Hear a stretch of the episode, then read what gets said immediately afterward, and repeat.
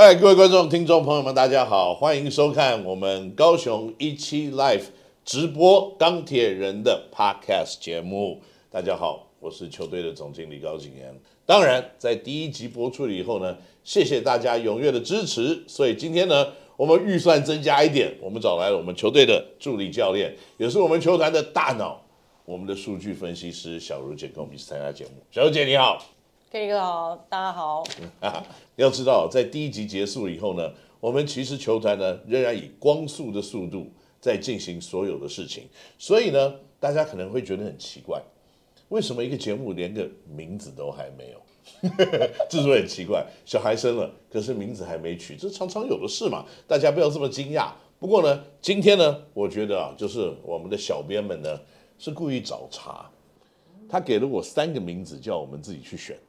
可是三个名字呢，我自己认为，呃，所以我们一起来讨论一下。第一个名字呢叫“刚我批示”，慢慢的念，感觉起来还 OK，很快的念，我就想说，这都在讲什么？钢是钢铁的钢啦，OK，我批批示啊，所以这个名字感觉起来就像我们以往帮杨绛取名字的一个节奏一样，又是要等着乡民来挨骂了。好，那第二个我觉得比较。和善一点，叫做做回怕踢啊，做火来打铁啊，啊，听起来我的台语不太好，所以呢，这个也有一个谐音，就是一起来 party 啦。那第三个就是钢铁五四三，所以这三个名字呢，这个我觉得是小编故意取来来乱我的，因为这个名字一问出去了以后呢，可能很多的乡民可能要来跟我们讲说，你取这个什么名字啊？可不可以叫泰伦斯·琼斯就好啊？跟各位报告一下，全世界有至少三百万以上的琼斯，到底我们是哪一个琼斯？不知道。不过我知道我们也找到最好的琼斯了。所以呢，各位观众、各位听众朋友们，对我们的节目如果有任何的建议，譬如说这三个名字，你认为哪一个比较好，可以在下面留言，一起给我们你认为最适合这个节目的名称。好。那这一段呢，我们就到这边到一个段落。那大家可能会有点这个想法，或者大家想知道，就是说最近钢铁人到底在做些什么事情？因为我们的开幕战十一月二十七号才开始，但是我们的第一场的比赛在十一月六号就要到台北跟富邦勇士来竞争了。所以呢，在这段期间，我相信球队这边已经做好最用功、最努力的一个准备。那在球团这边呢，也在努力的。行销以及呢，在做所有让大家可以耳目一新一场比赛的样貌。所以今天我准备还蛮多的问题来拷问小茹姐。很多球迷啊不太熟悉小茹姐在球队大概做些什么样的东西，但是数据分析助理教练就像一个球团的大脑一样。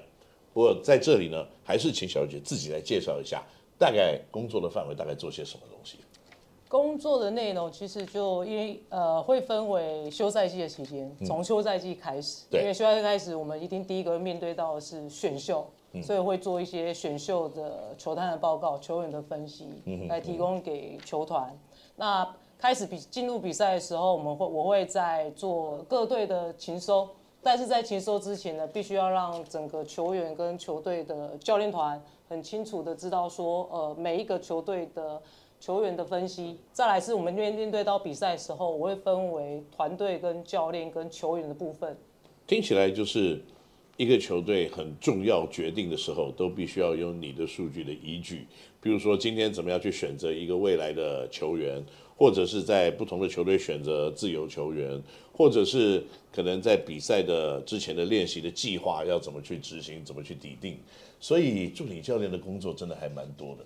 那最近应该很忙吧？因为这个球季快要开始了，所以目前为止球队的状况是是什么样子的？呃，目前阶段就是积极备战我们的十一月六号客场的台北富邦勇士的比赛，第一场比赛很重要的一天，因为到时候呢，公司的商品不会去摆摊哦，啊，这好像做了一个不同的位置以后，好像通常什么东西要差点工商服务的味道，因为这个球队的生计，每个人的薪水。我我我还是要发出去的，所以工商服一下，不要忘记了，当天商品部会在富邦的主场，所以雄起们如果有需求的话，可以来支持一下。那另外一个就是，最近球队好像蛮常异地训练的，是不是？呃，因为我们的凤山体育馆即将要大改造，然后大更新。那无论是场地啊、地板啊，然后是我们周边的设备，我们都会换上我们的新视觉。所以在十一月二十七号呢，雄青们就可以亲眼看到我们改造后的凤山体育馆。因为有的确很多东西要改变，地板啊、颜色啊、logo 的样貌全部都要修改。那另外呢，可能还有譬如说我们本身的球衣啊。还有出战的这些衣服，我们都会因为有新的一个 identity，就是一个新的识别，所以呢而做不同的修改跟改正。所以呢，到时候呢，也希望来支持我们的球迷可以一起看到新的一个成果。不过最近球队的事情的确是太多了，因为除了这些新的改变之外，我们 launch 一个新的一个样貌，那还有我们最近人事也常常有异动，也被这个球迷们呢。称呼为我们为全联盟最有礼貌的球队，所以这个地方，Thank you，谢谢你球迷们，这个呃来给我们这样子的一个称呼啊，我们一定不负期望的会成为联盟最有礼貌的球队。那 那这个人事的异动，小姐你怎么看？就说可能在呃我自己我们要做这个决定的时候，我觉得也是非常靠近球季要开始了。嗯，可是有的时候。很重要的事情，他不但得做，而且必须要在，嗯，非常急迫性的时差来做这件事情。当然也会有一定的 pros and cons，就是重对跟错的地方，有好处跟坏处。但是当你选择这个好处是多于坏处的时候，那你就必须要用力的给他做下去了嘛，对不对？所以你怎么看这一段期间的这段异动呢？这真的是一个很好的问题。嗯，我用一个比喻好了，我觉得。就像我们刚讲，刚结束一段恋情啊，对，一对情侣呢，他会最后会有没办法厮守到终身，双方都会有经过一些考量沟通。那我会认为说，这个异动反而是好的，因为让彼此找到下一个真的自己的真爱。那我们回过头，我们提到球场上好了，篮球运动，相信 K 哥，我们第一个想到是什么？团队的运动嘛，对啊，那团队的运动势必就是两个人以上才会构成团队，我们不是单向的，所以团队我们团队通常想到的是合作，那我们合作的前提是不是要两个人要合作，一定是是双方了，双方要有沟通嘛，对啊，那这个双向的沟通，那愿意跟有沟通的前提，那就是信任的部分，不知道各位球迷的这样子的解答。清楚吗？我我是得到很多的启发啦，因为这个地方我必须要跟我前妻讲一下。对，我现在为你觉得高兴，因为你找到比我更好的人了。小柔姐给我很多的启发啊，不好意思。那要不要介绍一下我们的新娘将？你觉得她名字取得怎么样？太强！你看她练球，你觉得她真的太强吗？第一个，我想到我们球队，我一看到这个名字。我会引起我的注意，哇，太强！到底他有多强？那我看到他的练习，我觉得嗯，符合这个名字。确实，以我看到他的，从他呃二零一二年到现在，以数据来看，毕竟我是这部分，我以数据来谈，他是二零一二年的 N C W A 的冠军嘛。那他也是确实是在身为太强。就是在我们这个联盟应该待 NBA 最久的，那他的数据也是最以来台湾来打是最好的。那我再看他这几年来讲的话，从二零一八一九，他可能在现在 G 联盟 N 呃 NBA 的 G 联盟，他有打二十六场。那基本上从还有菲律宾，那其实他这几年来从二零一二的 NBA 到现在，他不管在哪个国家，甚至有在 CBA，他的数据都是。二三十分起跳的，嗯，对啊，然后他在菲律宾好像平均三十一分吧，三十一分。然后他去波多黎各打，虽然十七分了，可是他到季后赛有几场比赛就是那种三十五分、四十五分啊，四十九分吧。所以那种抢分的爆发力，还有那种身体碰撞的能力，应该会是名副其实的太强。他除所他除了进攻强以外，我这边要特别帮他说他的防守。嗯，哦，我看到他。刚升 NBA 的球探报告，他对他的球探的报告是呢，他的篮板跟防守这部分是 A 加以上，A 加哦。所以你要想，一个球员他在年轻的时候就愿意投入防守，而不是只有得分而已。是。那你想他现在过了过了到这个十年，不会一个人他在年轻的时候喜欢防守，不会随着年纪他就不会喜欢防守了。对对啊，所以他在防守这一块，一定随着时间他经验更好，那也更符合我们球队的巩固禁区、巩固禁区的部分。嗯，所以他的篮板能力，其实在 NBA 的这几年平均也是大概几乎要六个以上的篮板平均，所以这个数字的确是值得我们大家可以好好期待一下的。不过，这个小小姐，你有骑脚踏车吗？有。你最近有看到我们这个凤山地区的这个 U bike 好像都出现了钢铁人的样貌吗？有啊，有有有。你觉得那个红色挡泥板怎么样？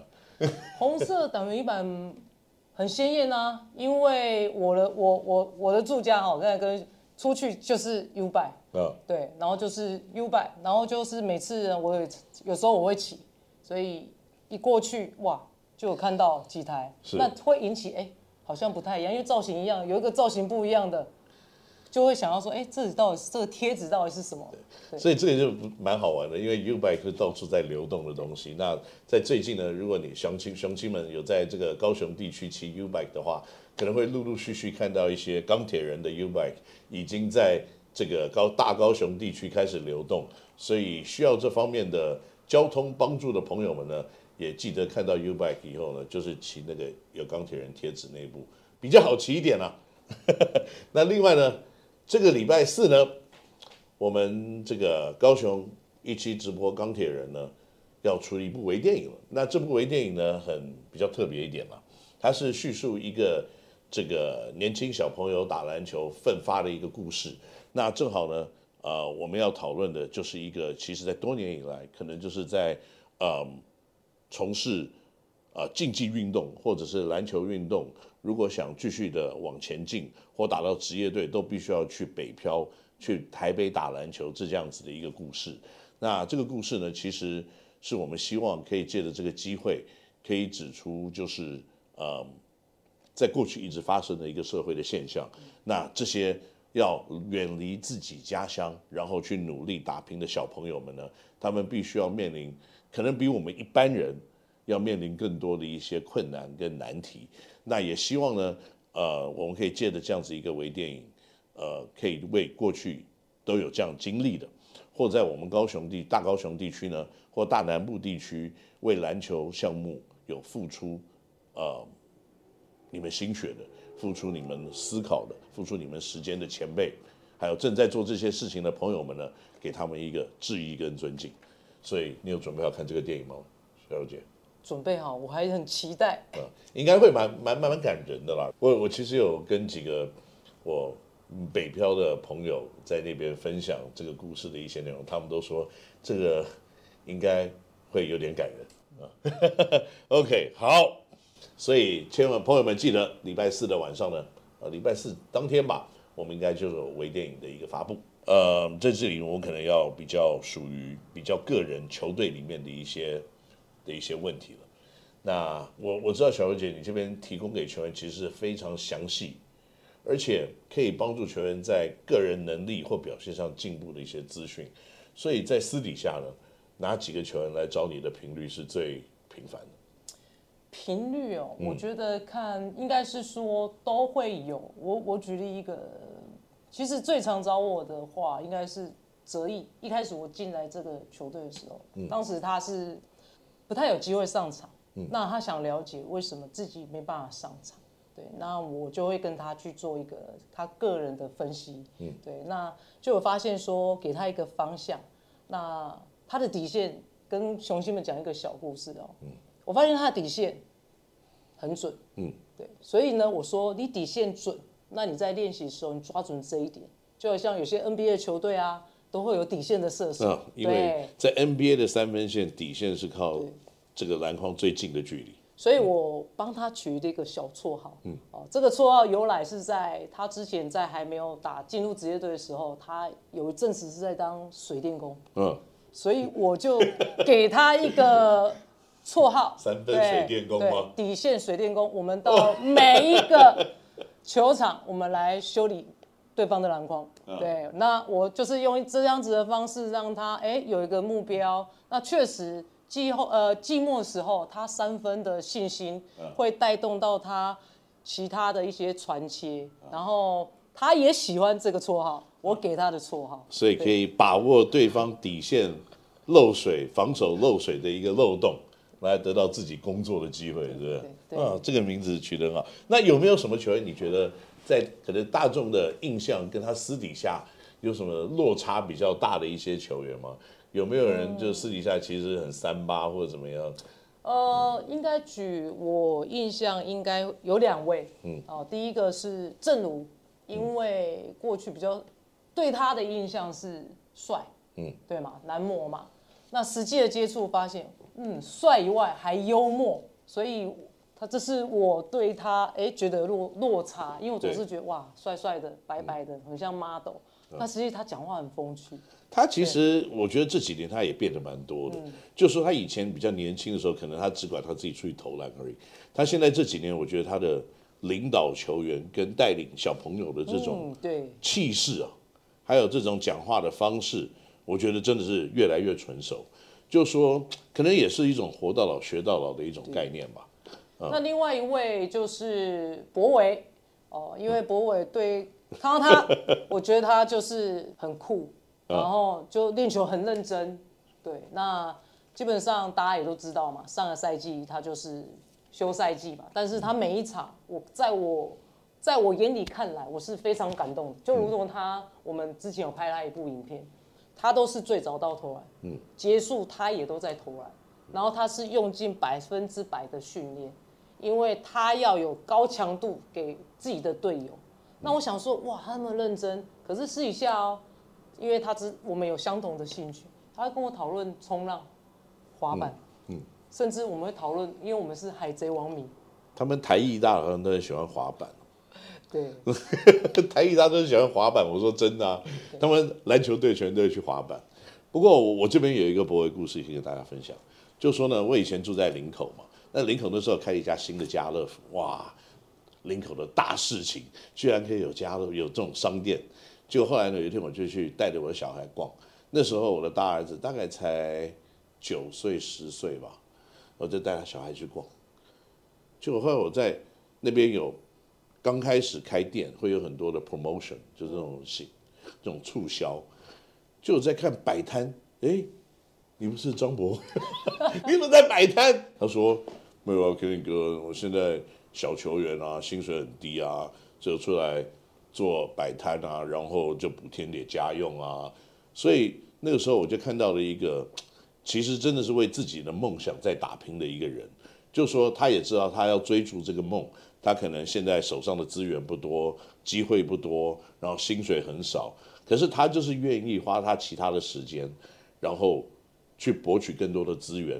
来给予自己的家来做补贴，我觉得这个真的让我对这个年轻人是有非常非常好的一个印象，所以我也希望不会在今年有更好的一个表现了。那你觉得球队最聪明的人是谁？最聪明哦，我以位置来说，嗯，当然第一个场上的教练右伟，嗯，对啊，因为以他这个年纪，他呈现出来的呈现出来的组织啊，我觉得他很聪明，然后跟他讲的。他很快就进入状况。那第二个呢？我想有些球迷跟我想一样，但是有些会觉得爆冷门。嗯，博智。那博智本来就很聪明啊。因为博智其实他很，你看控球后卫都是看着篮筐，那博智呢，他是他的站的位置是背着是背着篮筐，但是呢，他也有拉出来，所以你看博智他。他可以随着每个教练给他的任务，尤其他在传球，他传球是不输给控球后卫。嗯，他传球很好。所以在这个部分的话，他在上中的侧印啊，然后后门啊，你可以多注意。我们有时候都透过他，也比如说右尾他发动组织，但是在中间的侧印，脖子是对我们来讲非常重要的。嗯，对。而且我觉得博智今年的暑假真的很认真。我昨天在练球的时候，稍微瞄了他一下。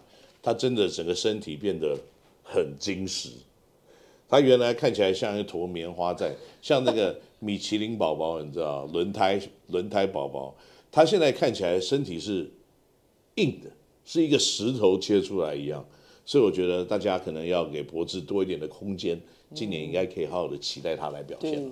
好，接下来这个问题我要突袭你一下，小茹姐，就说你知道吗？在男孩子的职业篮球环境里面，通常很少会看到女性的工作者。OK，那所以呢，以一个女性的角度来看，钢铁人球员里面谁的身材最好？这个不是你的专业了。这是这是你自自己的个人的角度来看这件事情，身材这个数据没有办法帮你，这真的没办法，这这可这可能可能要用那个接触的才能有办法。没有没有没有没有开玩笑，还是你要跟我讲胸啊七十二公分，腰三十三，呃，这也是数据嘛，对不对？可是我相信你应该没记录这个吧？没有没有没有。OK，好，那我就放心了，我不会被人家告这个 sexual harassment，工作场合没有好好做好男女平权这样子的工作。好，那。谁的身材最好？谁的身材哦？嗯，那当然这纯属个人的看法，因为有的人喜欢胸胸肌很大，有人是喜欢这个比例比较好的，有人喜欢窄一点的、高一点的，有人喜欢壮一点的、宽一点的，对不对？对。那你觉得我们球队其实真的好像每一种都有？好像都有，但我自己的喜好啦、偏好，嗯，我觉得泽毅跟志伟。但是因为泽毅，他的线条就是就是比较符合我我我欣赏，对不对？他的六趴体脂肪嘛。但是对，但是志伟部分的话，是因为因为同事，然后因为同事总是，他真的很修长哎，他很修长，而且我觉得他他那个嗯，有点张学友的那个样貌。然后我觉得他很喜欢穿一些什么粉系的衣服，对，那真的还蛮撑得住的，我觉得。因为志伟的部分会引起我注意，是难免嘛，练球时时候除了毛巾擦汗以外，有时候男生会，你知道吗？那个球衣背心会掀起来擦，就好，就让我看到。我认为这个问题啊，那小姐你不要不要有别的想法，是小编故意拿出来要他想知道的，所以。等等，下的节目有你自己跟他讨论。对，那再一个突击你的问题，你觉得在钢铁球团里面，谁最适合当老公，谁最适合当男朋友？哇，这个完全就是你的问题，好不好？的确，公器私用，这不能这样子啊。这是一个好问题。怎么样？可以哦，男朋友跟老公的确不一样哎。嗯 嗯，这个。谁最适合当老公？应该是已经在当老公的人，看起来应该比较有权利来看这件，因为你不知道还没结婚的人他结婚以后会什么样子，对不对？对，我们对上结婚的，我们都不怎么熟悉他们。已经结婚了，我们都没有怎么交流了。这单身的比较交流，问问多一点的问题。最适合，我觉得就是因为就像刚刚 Kenny 哥说的嘛，因为已经有结婚跟没有结婚，所以你要我挑，呃，还没结婚的适合当老公，真的很很难有依据。我还是用依据来讲。呃，有结婚的就没有几个人，没有几个，但是我会选正鲁啊，OK。啊，因为我常常看他动态啊，假日都陪小孩啊，老婆啊，啊，你看练球那么累，又了那么累，然后假日呢不是应该都是好好休息，但是呢他又满足于小孩跟老婆的陪伴，然后都会常不是说在家里，我都看他常带他们出去，对，我觉得他呃，我觉得他是。是这部分是在老公的部分，我会选他。嗯，对。那男朋友的部分哦，哇，那我们选择很多了，真的太多了，真的很多。嗯，我们有很勾引的，像泽毅；我们也有很幽默的，像结尾；我们也有很多感觉起来好像很稳重的，像呃右伟。我们其实我们类型很多哎，在在我们球队这个。因为年轻球员多嘛，对，所以单身的也多嘛，对，所以当男朋友好像每个人都很都还蛮适合的，是应该都很适合，嗯，对，就是这一题说真的，要我选，应该每一个都都可以，都可以，都适合。这个小编你不要每个都去看试试看，可以交往，OK，我不建议。好了，那这一集呢，我觉得。我们也知道了很多钢铁人球团里面内部的一些事情。那更重要的一点呢，是在这边提醒所有的雄亲们呢，在十一月二十七号的时候呢，即将有一个钢铁人主场的第一场比赛，在高雄凤山体育馆跟大家一起要揭幕。所以在这边呢，也提醒各位，这个赶快跟我们一起来共襄盛举。十一月二十七号的时候呢，一起来看我们的开幕战。更重要一点，如果你还没有 follow 我们的 IG 我们的 Facebook 或按赞我们的 YouTube 的话呢，在这个地方赶快打开你的小铃铛。我们下个礼拜再见，谢谢小姐。